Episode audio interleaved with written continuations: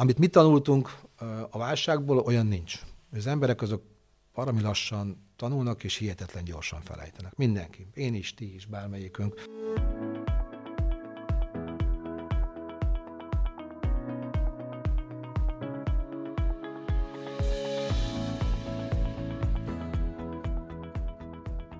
Üdvözlök mindenkit a Portfolio Podcast legújabb adásában, Csiki Gergely vagyok a Portfolio lapigazgatója, a mostani adás egyik műsorvezetője, és műsorvezető társam ezúttal Siklósi Gergely, párbajtörvívó, európai bajnok, bronzérmes világbajnok, olimpiai ezüstérmes, az ELTE PPK hallgatója és Budapesti Honvédese elnökségi tagja. Akivel pedig beszélgetünk, nem más, mint Krisán László, a Kavosz ZRT vezérigazgatója. Köszöntelek benneteket! Sziasztok, hello! Üdvözlöm! Néhány szóban az interjú alanyunkról, Lászlóról.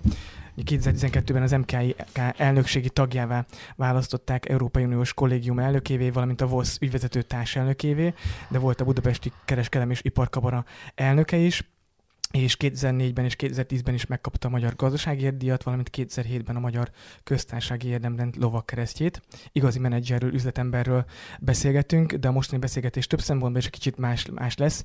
Egyrészt lehetőségünk lesz arra, az a célunk, hogy bemutassuk Lászlót, milyen üzletember és milyen mi alapján hozza meg fontos döntéseit, hová nyúl vissza, és ebben segítségemre lesz Siklósi Gergő, aki pedig a sportból hoz be párhuzamos történeteket, példákat.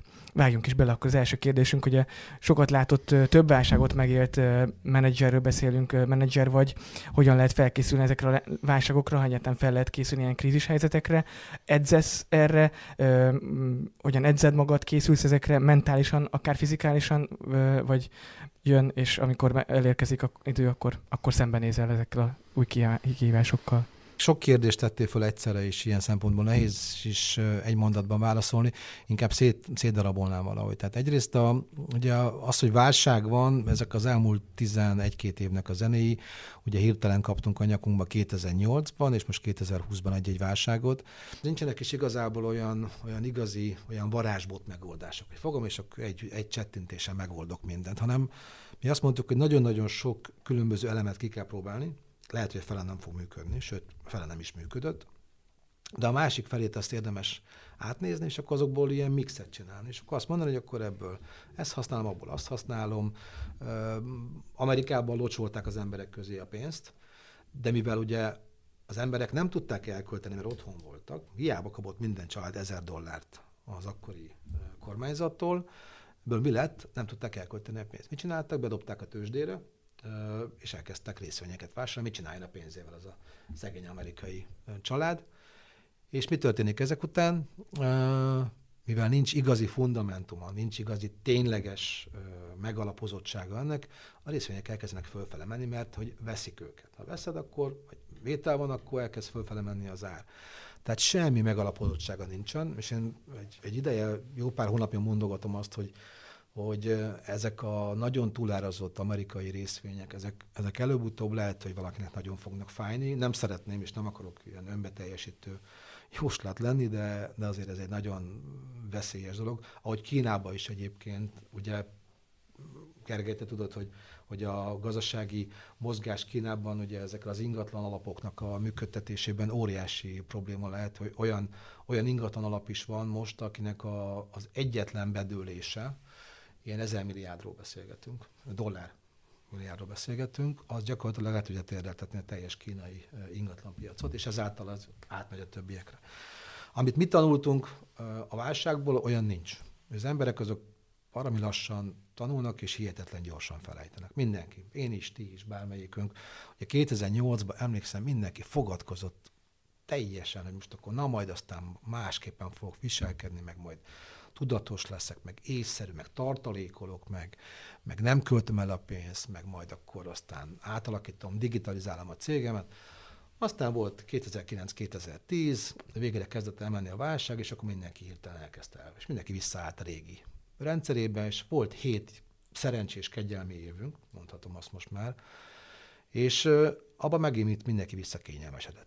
Ezek alapján neked egyébként egy pessimista jövőképed van a, a közeljövőt illetően, hogy alapvetően mondjuk a részvényeket tekintve, és ebből mondjuk egy újra egy nagyobb válságot prognosztizálsz, vagy, vagy milyen vízióid vannak ezzel kapcsolatban?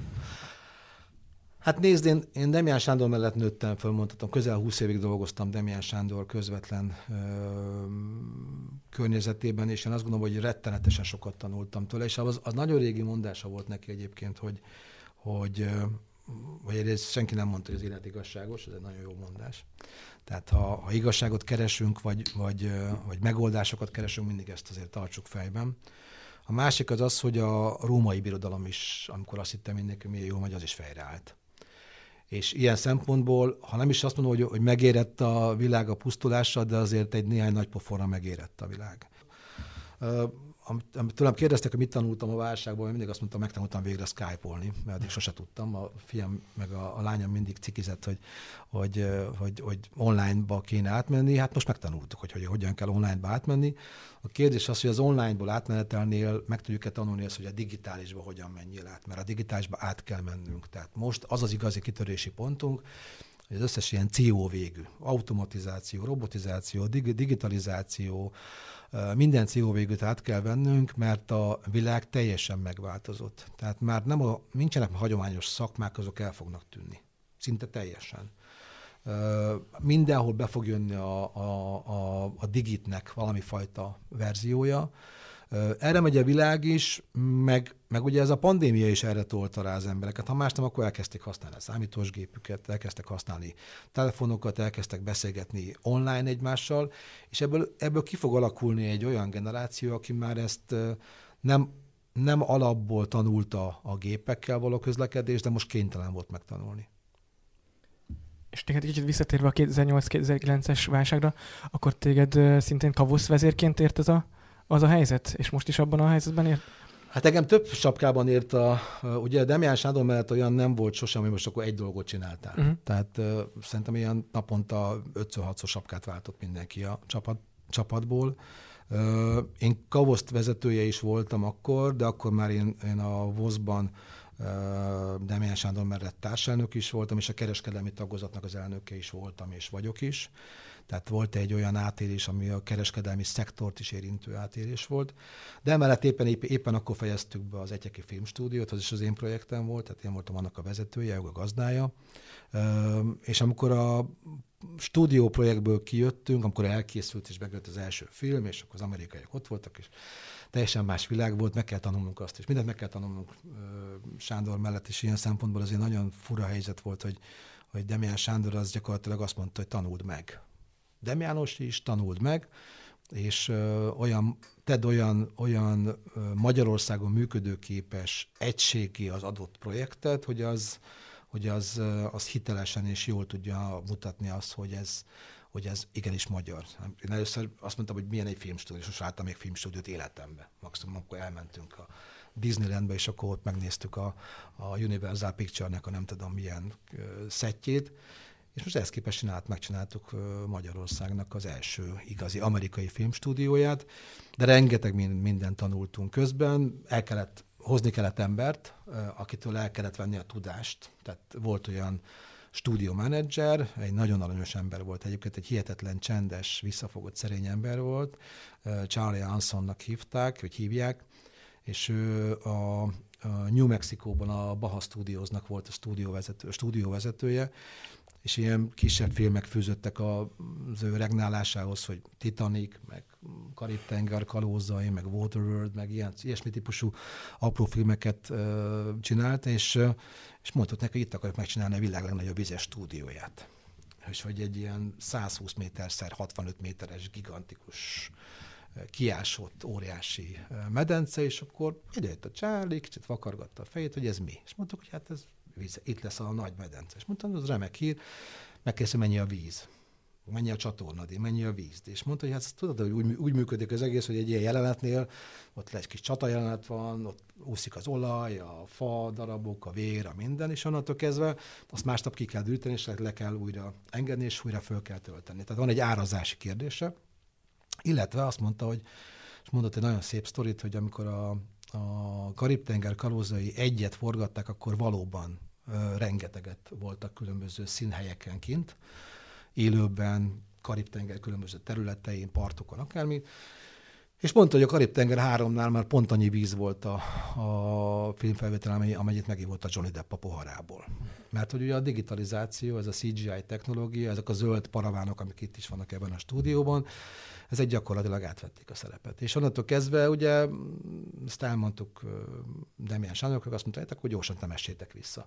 És onnantól kezdve, mert ugye reagálni kellett egy adott helyzetre. Tehát ilyenkor a kérdésedre visszatérve, igen, akkor éppen stúdióztunk, akkor éppen uh, Széchenyi kártyáztunk, akkor éppen, uh, éppen rengeteg olyan dolgot csináltuk, ami, ami, amihez egy válság nagyon nem, nem jókor jött a stúdióhoz sem, hiszen azonnal megálltak az amerikai produkciók, ők se jöttek utána továbbiakban, és majdnem másfél-két évig tartott, amíg visszajöttek végre.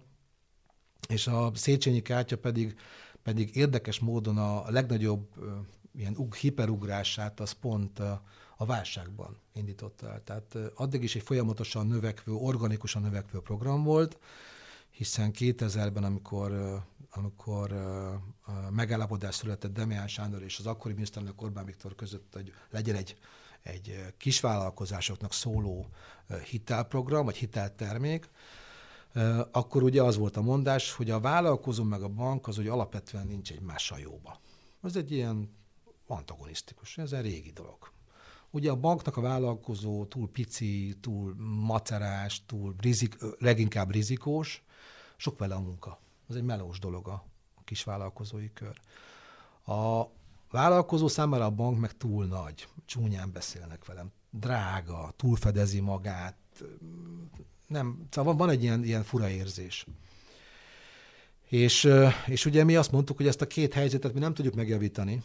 Mi egy dolgot tudunk, hogy beállunk a két fél közé, egyfajta ilyen, ilyen plusz szereplőnek, és ugye megnéztük, hogy mi a baja a banknak a vállalkozóval, a rizikó, hát akkor mi lenne azt csinálnánk, hogy egy állami viszontgaranciát húznánk rá a programra, és azt mondjuk, hogy akkor a banknak csökkentsük a, a félelmét a vállalkozóktól, a kitettségét a vállalkozásoktól, ezért rátettünk egy, egy garanciát a, a hitelgarantik az ERT-n keresztül, először 70, aztán 80, most meg 90 százalékban.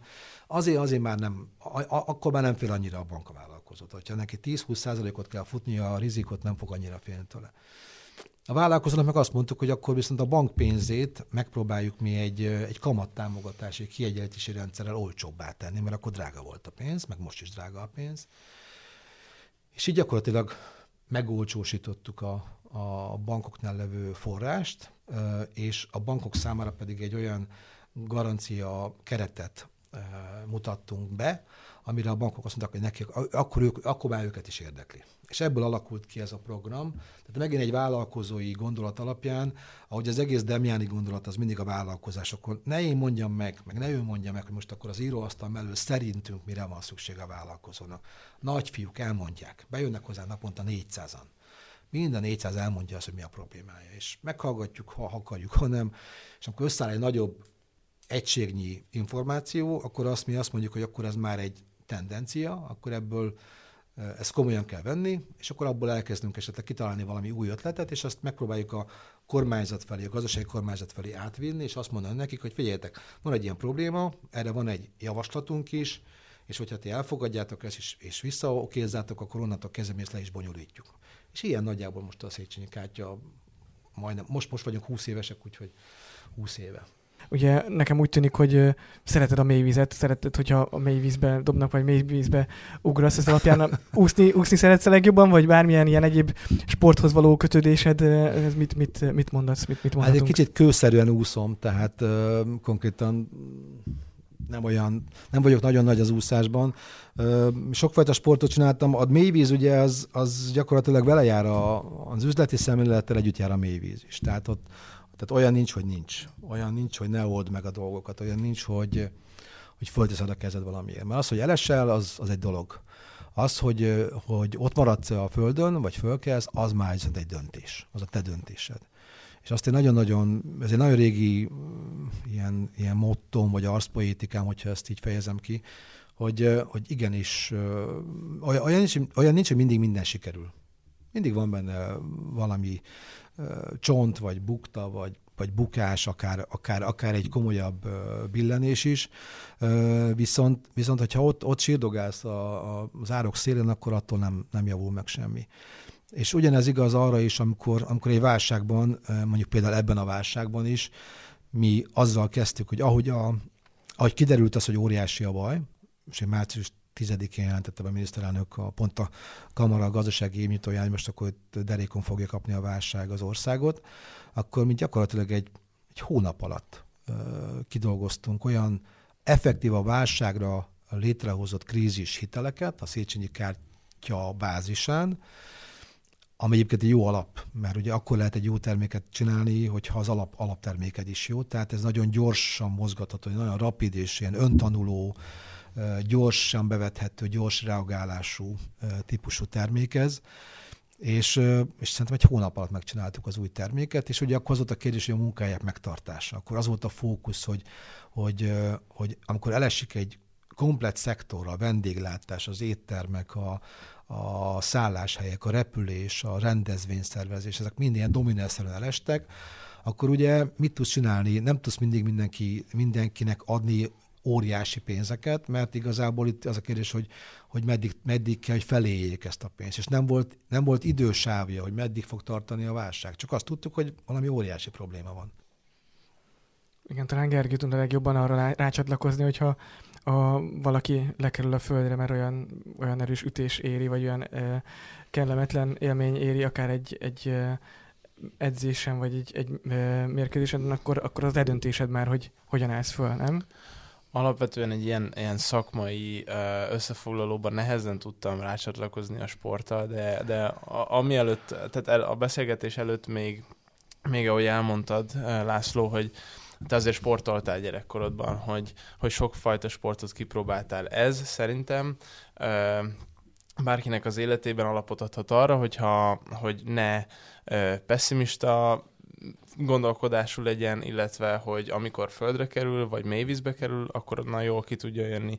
És akkor összefoglaltad még a beszélgetés előtt, hogy te jó néhány sportot űztél, ezeket, hogyha ebbe, ebbe beavatsz minket, annak örülnénk, hogy uh-huh. milyen sportok, hogy érezted, és mondtad, hogy öt éve már, már mostanában nem, nem erről szólt az életed, de az alapja, amit adhatott a sport, hogy mit érzel a, az összefüggésben ezekkel? Hát egyrészt hagyd mondjam meg, hogy engem, engem nagyon-nagyon meg tud tisztelni mindig az, amikor olyan emberekkel tudok beszélni, mint például veled is, a, a, ami, ami nekem teljesen a, a, a, az ilyen uh, hiper űrkategória. Tehát, tehát az, hogy egy ember tényleg a, az egész életét ráldozza arra, hogy, hogy arra, abban a három percben, vagy két percben, vagy abban az egy órában hozza a legjobb formáját, ez, ez nekem valami, valami abszolút süvegelni való teljesítmény.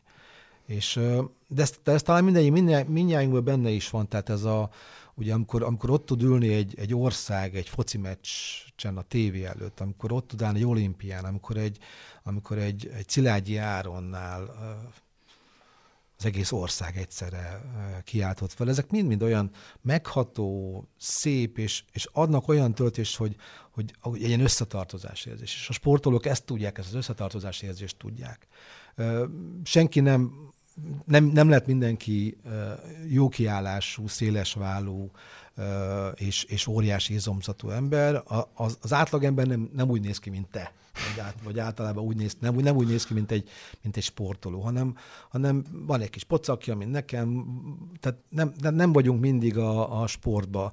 Mindig ránk jön, most akkor kicsit fogyókúrázni kéne, mindig az ránk jön, most akkor kicsikét most akkor el kéne menni futni egyet, meg föl kéne menni a gépre, és aztán utána valahogy erről mindig lejövünk, mert akkor mindig jön a, a napi rutin, és a napi rutin elrántja az embert. És ráadásul ez a Covid, ez, ez nem is azt váltotta ki, most minden, ugye bezártak a gym, bezártak a, az ilyen konditermek. konditermek is bezártak, és, és gyakorlatilag otthon azért teljesen más kondizgatni, amikor van két súlyzod, mint hogy most akkor... Én próbáltam online is egyébként kondizgatni, egyszerűen nem, teljesen más a, az attitűd. Igen, ahogy mondtam neked ez a beszélgetés előtt még, hogy, hogy én nagyon sokat sportoltam, versenyeket is csináltam, sose voltam nagy versenyző, talán ez azt hiszem egy, egy, talán egy, egy atlétikai, azt hiszem 100 méteres futáson a hatodik helyet sikerült összehoznom maximum a nyolcból, tehát olyan nagyon nem, nem toltam túl a, a, a versenyzői pályafutást, de, de valahol a, a sportnak nem csak az a nem csak az az egyetlen szépsége, hogy, hogy akkor nyersz, és akkor kapsz valamit, hanem az is egy, az is egy szépsége, hogy, hogy, hogy jön szembe veled az út, és akkor futsz rajta, és akkor csak jössz. És én, nem gondolkodsz, nem... Én ráadásul az a fajta vagyok, aki, hogyha futok, én nem veszek fel a fejemre fejhallgatót, és zenét nem hallgatok közben, hanem, hanem én csak megyek előre, és akkor nézdegélek ki a fejemből kicsit, és valahol ebbe, ebbe benne van az is, hogy, hogy az ember hogy áll hozzá a, akár a munkájához is, hogy most picit átkössek a munkára is, mert, mert, mert nagyon rá kell, rá kell koncentrálni mindig a feladatra, de hogyha nem, nem élsz a kreativitásoddal, vagy a kreativitás lehetőségével, hanem nagyon szigorúan uh, strikt mész a, az ügyek mentén, akkor onnan, onnan csak típus megoldásokat fogsz tudni alkalmazni. És és mi azért azt tanultuk, én az elmúlt húsz évemben legalábbis azt tanultam, hogy, hogy, hogy merjél gondolkodni, merjél olyanokat kitalálni, ami nincs. Mert mit vesztesz vele? Kép maximum nem sikerül. És, és valahol ez, a, ez az átérés a kettő között megvan, hogy a, az eredményt azt, azt lehet mérni másodpercekben, meg lehet mérni forintokban, meg lehet mérni uh, jó érzésben is, hogy most akkor te sikernek éled meg, de a sikert ne abból a szó értelmében gondolj, ér, értsétek, ahogy, ahogy, ahogy, ahogy ezt általában értjük, hanem, hanem az a jó érzés, hogy most akkor azért ez összejött. És azért senki nem mondta azt, hogy meg lehet csinálni egy stúdiót Magyarországon, létrehozni ezt a programot, ezt a Széchenyi Kátya programot, amit tényleg most arra mondhatjuk azt, hogy egy hihetetlen jó programmá nőtte ki magát a korábbiakban időálló, 22 éve működünk. Azért nem nagyon tudok olyan programot, ami két évig is kibírta volna, nem csak Magyarországon, a világban, bárhol. Uh, időálló ilyen szempontból, ugye a válságálló, két válságot csináltunk fel, és mind a kettőben óriási túlott a kártya. Ha nem csinálsz jót, akkor a vállalkozókat nem fog érdekelni. Ezek, ezek nagy fiúk, ezek saját felelősséggel tartoznak a vállalkozásokért, a családjukért, az alkalmazottaikért, a piacukért, a, betett húsz évükért, egy, egy, egy, egy reputációt, egy, egy bizalmat, azt, azt húsz év fölépíteni, és kettő perc, alatt agyon, kettő perc alatt agyon lehet verni. Egy kis hibával is, vagy egy rossz mondással, vagy egy, egy rossz döntéssel. És ilyen szempontból én azért azt gondolom, hogy abból is persze föl lehet állni, de, de nem, egy, nem egy jó érzés. És szerintem nekünk az a dolgunk, hogy, hogy azt a azt a lehetőséget kell megadni mindenki számára, hogy, hogy azzal ő tudjon élni, ha akar. Ugye hitelre nem szokás rábeszélni senkit, mert azt vissza kell adni. Ez nem ajándék. De hogyha ha, ha 80 ezer vállalkozó azt mondta másfél év alatt, hogy neki ez kell, azért nekem az egy, az egy, az egy, az egy azt gondolom, hogy egy, egy nagyon jó érzés, és szerintem ha, ha Demiás Ádám most lát minket, akkor, akkor biztos, hogy kicsit megrángatja a szemüveget, és azt mondja, na ez nem volt rossz. Ez az egész program, ez picit olyan, mint egy pókháló. Tehát van egy picike pók a közepén, ezek volnánk mi. És ugye ahogy érkeznek a vállalkozások és megrázzák a pókhálót a szélén, a különböző irodákon keresztül, a, a, az országos hálózaton keresztül, fut be az információ halmaz, de ilyen tonnaszám, vagy, vagy, vagy gigabyte, sőt terabyte szám futnak be az információk, és ugye az van, jön egy vállalkozó, ő azt tudja, neki kell valamire pénz. Más nem tud. És egyébként nem is biztos, hogy, hogy nagyon edukálnunk kell a vállalkozásokat. Mindig megpróbáljuk egyébként, hogy a vállalkozókat megtanítjuk, hogyan kell bankolni. Azt mindig rájövök, hogy ez sose fog menni, mert ugye nem ez a szakmája, és nem is biztos, hogy rá kell őket kényszeríteni arra, hogy ő megtanuljon bankiul. Most tudja, mi ez a bubor, röpködnek. Tehát kell tudni valamennyire, sőt felelősséges tartozik, mely vállalkozást visz, aki pénzzel foglalkozik, de az ilyen bankterminológiákat nem kell neki megtanítani. Ő is akar nekem megtanítani, hogyan kell pék, péknek lenni, meg, meg kereskedőnek lenni, meg nem tudom minek lenni, akkor nekem miért kell ilyenbe belefolynom. És, és talán még egy utolsó mondatot itt a, az üzlethez, és talán a Széchenyi kártyához is, hogy, a, hogy, hogy mi nem akarunk szám, én nem akarok sose számokról beszélni. Ezek mind emberek.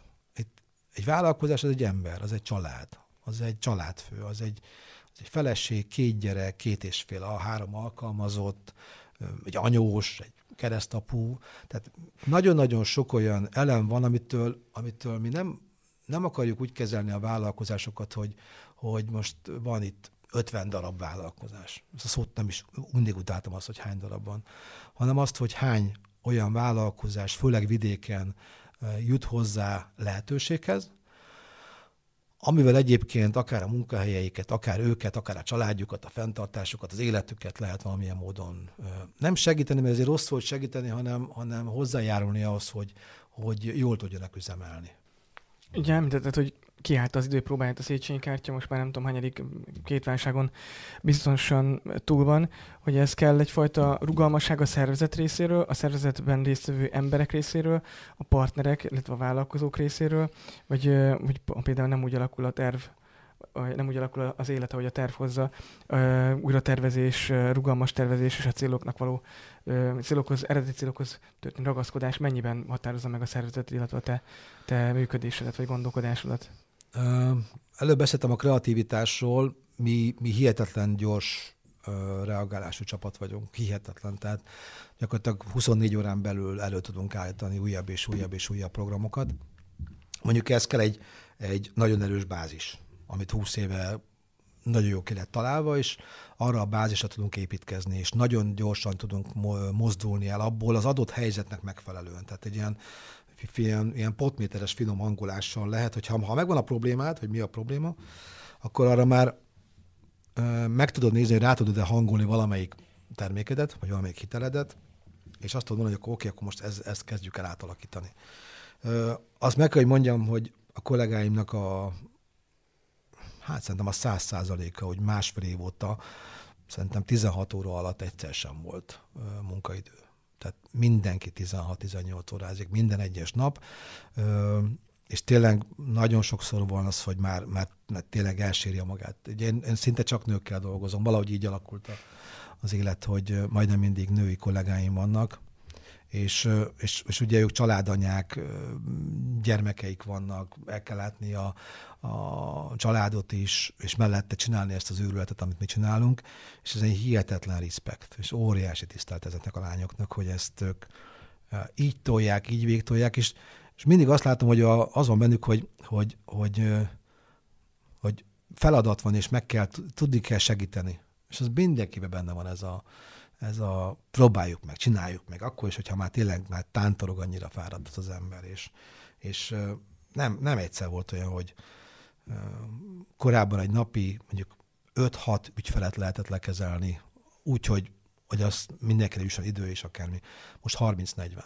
Azért, azt, azért az, az egy hihetetlen szám. És hiába kezdtünk el átállni a digitalizációra, és most már lehet otthonról is, online is néhány termékünket már igényelni, akkor is hozzá kell nyúlni 20-szor ugyanahoz a programhoz, csinálni kell, vinni kell, tolni kell, és uh, ugye nálunk a, a finom hangolás az a legfontosabb, hogy hogyan hangolod át a terméket, illetve hogy a piacnak mi a, mi, mi a vállalkozók igénye. Tehát van, még egyszer, én nem akarok, ő megmondja, mi a baja. Nem kell nekem elmondani. Annyira ott ülünk egymással szembe 20-30-40 percet, amik, amik a kollégák ütik a gépbe az adatokat, az információkat, a, lekérik a mérleget, beteszik a, a különböző hiteleknek a különböző igénylési procedúráid, óvatatlanul beszélgetünk. Társas lények vagyunk, beszélgetünk a vállalkozókkal, rengeteg információt kapunk mindenről lehet, hogy csak csevegünk az időjárásról, lehet, hogy csevegünk a, az ő életéről, mi a problémája, mindig elmondják, hogy mi a problémájuk, és nagyon-nagyon össze lehet azt tenni. Lehet, lehet jól lokalizálni a területeken, a szakmákban, most akkor kinek mi a baja, mivel elégedett, mivel nem, mit szeretne. Egyébként nálunk igazából a tervezés is úgy van, hogy mi úgy hívjuk, a gördülő tervezés van nálunk, mert egyszerűen én tehát a, a, a legvadabb, legperverzebb álmaimban sem gondoltam azt, hogy, hogy ekkora ugrást hajtunk végre két év alatt. Gergő, nálad egyébként nátok, hogyha ugye László mondta, hogy néhány év alatt többszörösére emelkedett akár a, a napi ügyfélszám. Tehát van lehetőség és potenciál ilyen szintű ugrásra akár a versenyeken, akár az évek alatt a, a teljesítményedben, vagy másnak a teljesítményedben? Ezeket, ezeket követitek, és követed nyilván a saját teljesítményedet, de hogy másokét is például, versenytársakét is? Igen, abszolút. Ha, ha arról beszélünk, hogy nekem, én 18-ban nem voltam egyáltalán egy ismert sportoló, és 19-ben uh, világkupa bronzérem, aztán Európa bajnoki bronzérem, illetve utána egyéni világbajnok lettem itt Budapesten, ez mind-mind ilyen uh, színbeli óriási lépés, és utána rá uh, másfél évre jött az olimpia, és ott pedig uh, hát a második helyet, ha, ahogy sikerült uh, megszerezni, ez igazából két és fél év alatt ö, olyan szinteket jártam be, ami másnak egy évtized mondjuk, és ezekhez a felelősséghez is, illetve ennek a, a te, terhéhez is alkalmazkodni kellett. És hát igazából ez egy gyors, gyors növekedés szintén, ilyen Széchenyi kártya szintű organikus növekedés talán így a végére egy, egy utolsó kérdés erre rácsatlakozva, hogyha az öt év múlva magatokra néznétek most, akkor mivel lennétek elégedettek, akkor is László mindenképp azzal, hogy legalább hasonló egészséges legyen, és a tudás átadás terén ö, legyen nagyon aktív, ha jól vettem ki, talán ez, ez az az érték, ami, ami a következő néhány évben téged foglalkoztat, akár ilyen generáció ö, átadás, generációs információ átadás ö, terén. Hát rengeteg, én még rengeteg feladatot érzek csövön is, rengeteg kitörési pont van, még rengeteg olyan, olyan fejlődési pont is van még, akár ebben a programban, akár, akár bárhol máshol az ember életében. És ilyen szempontból szerintem hát szerintem tíz évre a naptára már most tele van nagyjából. De ahogy mondta te is, Gergely, a, a, az nagyon fontos, hogy most akkor elkezdjük átadni azt, ami, azt, ami bennünk van.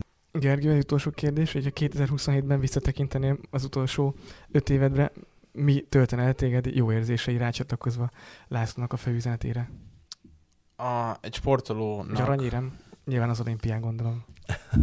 Az is, persze. Ne tegyek rá túl nagy nyomást, ne, amit ugye hangoztat, hogy rá nem lehet tenni túl nagy nyomást. Ugye erről... erről I- igen, annyira nagy nyomást nem, nem tudsz rám tenni. Igazából én, uh, a, ahogy, ahogy elmondta László, az a legnagyobb boldogság és egy jó érzés az ember életében, hogyha van egy cél, és folyamatosan tud tenni ezért a célért. Egy sportoló, hogyha elér mondjuk a, egy olimpiai ciklus végére, és eléri mondjuk azt az eredményt, amit szeretett volna, és aranyérmes lesz, akkor sokszor eltűnik a cél, akkor a további ciklusokra, vagy, vagy, a, vagy a további időszakra nincs már cél, és én mindig az a, azt látom fontosnak, hogy új célokat folyamatosan kijelöljünk és, és az, tehát ilyen szempontból a munka, amikor, amikor ki tudjuk mondani, hogy az a célom, hogy a munkában el, előre meneteljek, vagy valami ilyesmi, erre tudok rácsatlakozni, hogy, hogy én a sportban tudom ezt vinni, és igazából én még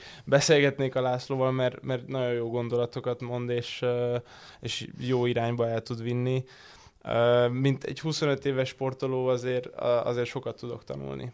Köszönöm szépen egyébként a beszélgetést. Én, én köszönöm, hogy itt láttam, és, és egyrészt nyomás nélkül azt mondom neked, amit ti csináltok, az tényleg, az kalap le, és másrészt pedig egyébként a, a portfóliónak hagy köszönjem meg, szerintem ez egy, ez egy, ez egy hiánypotló. Ugye a podcastok most elindultak szerte a, a világban, és ez egy új új, talán tanulandó szakma, de rengeteg olyan podcastot hallgatok, ami, a, ami, ami nem éri meg meghallgatni. És, és a, a, az értékes, ugye az, a, a legfőbb kincsed az időd. És az, hogy értékesen töltsel egy időt, most az, hogy ez most én idő, vagy mi idő, vagy, vagy, vagy portfólió idő, ez, egy, ez, ez, ez, ez, ez döntés kérdése, de, de nagyon fontos az, hogy most akkor mivel töltöd el azt, ami, azt, amit, azt, amit úgy akarsz eltölteni, hogy most akkor valamire fordítani szeretnéd. És szerintem ebben a dologban e, fontos a, a minőség, a tartalom, a minőség, a gondolatok, a gondolkodás, e, és nem ez a... Tehát ne, nekünk az a fontos, hogy, hogy amit mi mondunk, most beszélünk itt az alatt az egy órában, hogy tudunk-e olyat átadni másoknak, ami, ami, ami ha más nem, arra az egy, egy szóra vagy egy mondatra megragad a fejében. akár az, hogy most akkor motiválja őt az, hogy most akkor igen, én is el fogok menni, és én is akarok nyerni, én is akarok látszani, én is akarok erőt merítek abból, hogy most egy sportoló meg tudja csinálni, képes rá, és újra neki fut, és most eddig csak második volt, most első akar lenni, és megcsinálja, vagy akár erőt merít belülünk abból, hogy most akkor, hogy, hogy igenis van, vannak megoldások, van segítség, van társ, van partnerség, van együttműködés, és ezek és ehhez a, ehhez a média, és itt a médiát nagyon-nagyon a szó jó értelmel akarom kiemelni, nem ezzel a mostani mindenki a médiát nagyon köpködi, hogy most akkor ilyen, olyan, amolyan. Én azt gondolom, hogy a médiának egy hihetetlen fontos szerepe van. Ugye a ti szemeteken keresztül lát, látnak nagyon sokan, minden, nagyon sokan mást, vagy mindent. Tehát ti vagytok a szócsövek. És ilyen szempontból van egy felelőssége is ennek egyébként ennek a szócső szerepnek. És mindegy, hogy ez most podcast, vagy egy cikk, vagy egy interjú, vagy egy tévériport, a fontossága ennek az, hogy, hogy azt az értéket, azt a, azt a világképet, világnézetet képviseld, amit te képviselhetőnek tartasz, és ezt ad tovább, és próbáld meg úgy tolmácsolni az interjú alanyt, és, az, és a saját gondolataidat, hogy az, hogy az, az adjon valami gondolkod, gondolkodni valót a hallgatóknak és a nézőknek. Gyakorlatilag megtöltötted tartalommal ezt a podcast sorozatot, amit ugye tervezünk, és már csak abban bízom, hogy ha ilyen ö, a podcastunkról és a portfóliós podcastokról beszéltél, hogy el, elérünk egy olyan minőséget akár, amikor már László futás közben akár berakja a fülest, és portfóliós podcastokat, adásokat ö, fog majd hallgatni, ö, de aztán meglátjuk, hogy hova, hova kerekedik ez a történet. Nekem nincs más dolgom hátra, mint hogy megköszönjem a hallgatóink figyelmét, és kérni tőlük, hogy kövessenek bennünket minden csatornán. Ott jelen vagyunk a Soundcloudon, az Apple Podcaston, a Spotify-on és a YouTube-on. Még egyszer köszönöm szépen a figyelmet!